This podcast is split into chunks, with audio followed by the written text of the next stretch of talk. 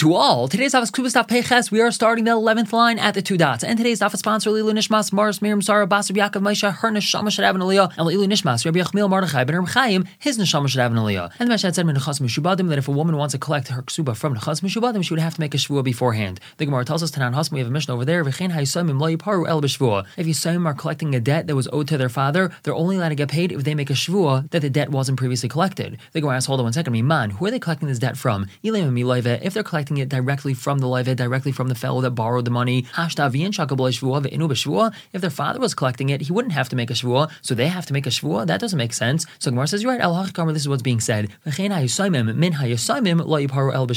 Yisaimim of the Malva are collecting from the Yisaimim of the Leva, so then they would have to make a shvua that the debt wasn't previously collected. Now, Amr of Zikra, Amr of Yehuda, he qualifies this and he tells us, This was only said if the Yisaimim of the Leva said, Amr Lanu Abba, our father told us, Levisiu I borrowed and I paid back. So in such a case, the Yisayim of the Malva would have to make a shvua that they never got the money. Aval Amr, but if the Yisayim of the Leva said, Amr Lanu Abba Loila Visi, that our father told us that he never even borrowed money, Af Paru, even if the Yisayim of the Malva make a shvua, they're still not going to get paid back. But now the Gemara asks, Maskavla Rava, Adrab, the opposite should be true. We know that Kala Amr Loila Visi, Amr Parati Dami. If a person says, I never borrowed money, it's as if he's saying, I never paid money back. Because by the mere fact he's saying, I never borrowed from you, that means he's saying, I never gave you any money. And over here, the Yisayim of the Malva have a star that says that their father lent this fellow money. So by the fact that the Yisayim of the Leva are saying that our father told us that he never borrowed money, that means that in essence they're saying that our father never paid money, because here we see that their father really did borrow the money. So Gemara says, you're right, Eli, Itmar, Hachi, Itmar, if something was stated, this is that what was stated. Amr Zvika, Amr Rabbi Zika said, B'Shem Rabbi Yehuda, Loi Shanu, this wasn't taught, Elisha Amr Yisayim, only if the Yisayim said, Amr Lanu Abba, our father told us, Levisi Parati, I borrowed and then I paid back, so then the Yisayim of the Malva would have to make a shvua. Aval Amru, but if they said, Amr Lanu Abba, our father told us, Loi Levisi, that I never even borrowed money, so then Nifra and Shalai B'Shvua. The Yisayim of the Malva could collect the loan even without having to make a shvua. Shakal Amr Loi Levisi, Amr Loi Parati Dami. Because if someone says Loi Levisi, it's like they said Loi Parati, so it's like their father admitted that he never paid the loan, so therefore the Yisayim of the Malva don't have to make a shvua in such a case. And continuing to explain the Mishnah, we had said when Fras Shalai B'Fanav Loi Tifra El B'Shvua, that if she's coming to collect her ksuba and she's not in front of her husband, let's say her husband died or he went overseas, since she would have to make a shvua before she collects her ksuba. And Amar Vachasar Abira, Vachasar Abira said, Ma'asabal Fnei Rabbi Yitzchak ban Tuchya, a store came in front of Yitzchak in Antuchya, Amar, and he said, Loi Shanu El Ksubas Isha.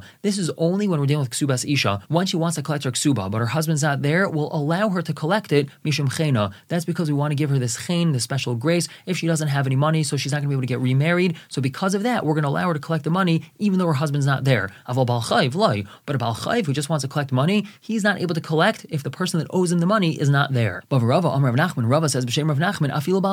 Even a Bal Chayv is able to come to Bezdin, and we're going to go into the person's property and we're going to take money for the Bal Chayv, even though the fellow's not there. Why is that? We don't want each person to take his friend's money, then he's just going to go and live overseas, and that's going to be closing the doors from people borrowing. If we're not going to be able to collect a loan without the life being there, a life is going to borrow money, he's going to abscond with it overseas, he's going to live overseas happily ever after, and the Bezdin's not going to be able to collect from his properties back at home. So therefore, Rav B'Shem Rav Nachman argued and said that even though the life is not there, we still can go into his properties and take money for the Baal Chayv. And now explaining the last part of the Mishnah, Rav Shimon Omer calls man Tavas Ksubasa. Rav Shimon had said a two-part statement. Whenever she's being Tever her Ksuba, so the Yarshim could be Mashbia her. If she's not being Tever her Ksuba, the Yarshim cannot be Mashbia her. And the Gemara from now all the way till the end of today's daf is going to be discussing the statement of Rav Shimon. What exactly is Rav Shimon saying? And that's what the Gemara starts out with. Rav Shimon Ahaya. On which statement of the Mishnah is Rav Shimon commenting? So Rav Yirmiyah, he's our first attempt at answering this. Aha, it's on the following statement of the Mishnah, which is the statement immediately preceding what Rav Shimon said. The Mishnah had said, if she's coming to get paid without the husband being there, she's only able to get paid with a shvua.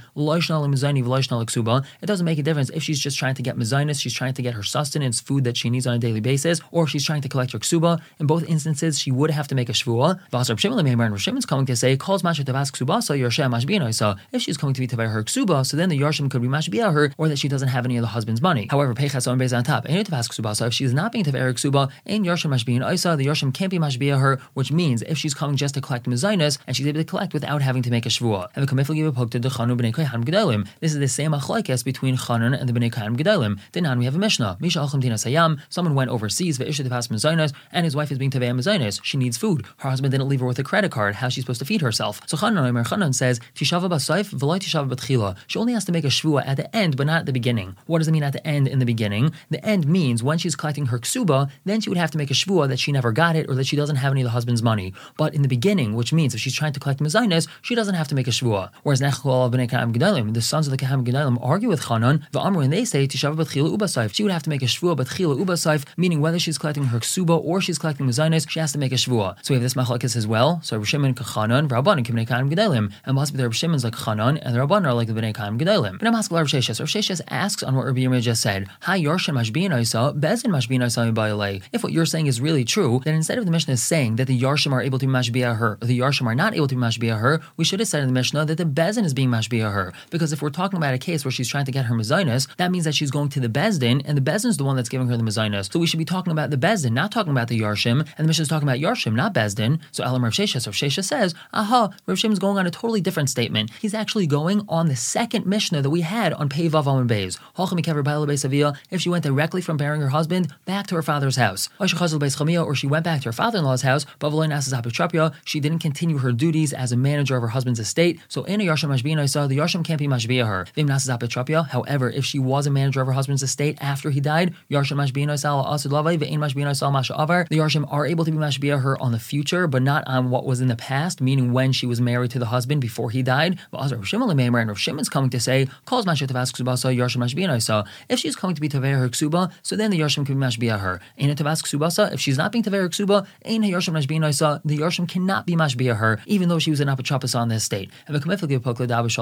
This now turns out to be a machlekes between Abba Shaul and the Rabbanon. Then we have a Mishnah, Apachapas Shemino Avi Yusaimim. If the father of the Yusaimim, before he died, obviously, he appointed an Apachapas over his estate, Yishava, so then we can make this Apachapas swear that he didn't misappropriate funds. But Minu Bezin, if Bezin appointed Apachapas, Lo Yishava, so then we can't make him swear. Abba Shaul, Amr Abba Shaul says, Chilaf Hadvarim, the exact opposite. Minu Bezdin Yishava, if Bezin appointed him, they can make him swear. But Minu Avi Yusaimim, if the father of the Yusaimim himself appointed this guy, Lo Yishava, so we can't make him swear. And what do we see from here? Reb Shimon Kabashal, Rabbanon Karabanon, Reb Shimon's like Abba Shaul, and the Rabbanon's like the Rabbanon. But now I'm asking Abai, Abai asked on Rav Sheshas, if it's really true what you're saying, High calls Mancha Tavas Ksubasa, Im Tavas Mi Our Mishnah had quoted Reb Shimon saying, calls Mancha Tavas Subasa whenever she's being Taver Suba, which is mashma that Reb Shimon is more chamer than Tanakama. But according to what you're saying, Reb Shimon should have said Im Tavas, if she's being Taver Suba, which fits more with your pshat than saying whenever she's Taver Suba, which is mashma chumra. So Alan Rabbi Abai says, aha, Reb Shimon's statement was really going on an earlier part of that Mishnah on Pei Vav Am Beis. Kasavla, let's say he wrote for his wife, Neder Shvua Ein Li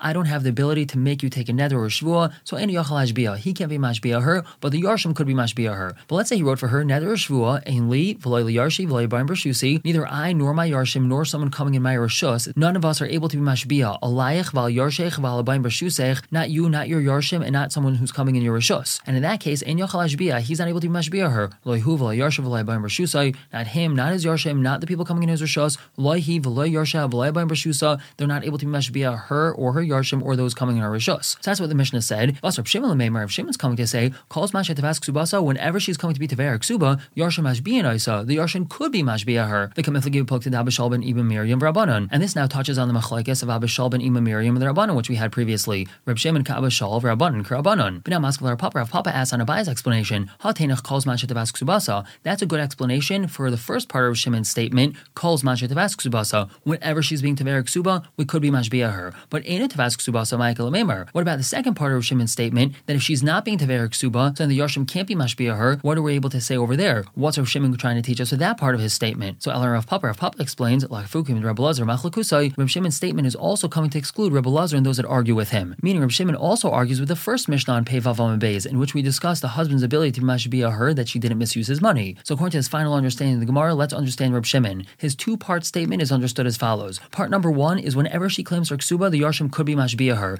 This is not like the second Mishnah on Pei Vavam that says that if the husband wrote her Neder Shvua Ein Li Oili Yarshi Alayich, they can't be Mashbia her. Rav Shimon saying that if she's coming to be Tever Ksuba, so then they could be Mashbia her. And the second part of his statement, quote, that if she doesn't claim her Ksuba, they can't be Mashbia her, that's addressing the first Mishnah on Pei Vavam and that's stating that she can't ever be made to swear if we're not dealing with her Ksuba. That Mishnah was talking about our ability to have her make a Shvua randomly that she didn't misappropriate any funds and steal funds for herself. What Rav Shimon is saying is that if we're not talking about her Ksuba, we're never able to make her swear no matter what. We're going to stop here for the day, pick up tomorrow with a brand new Mishnah. For now, everyone should have a wonderful day.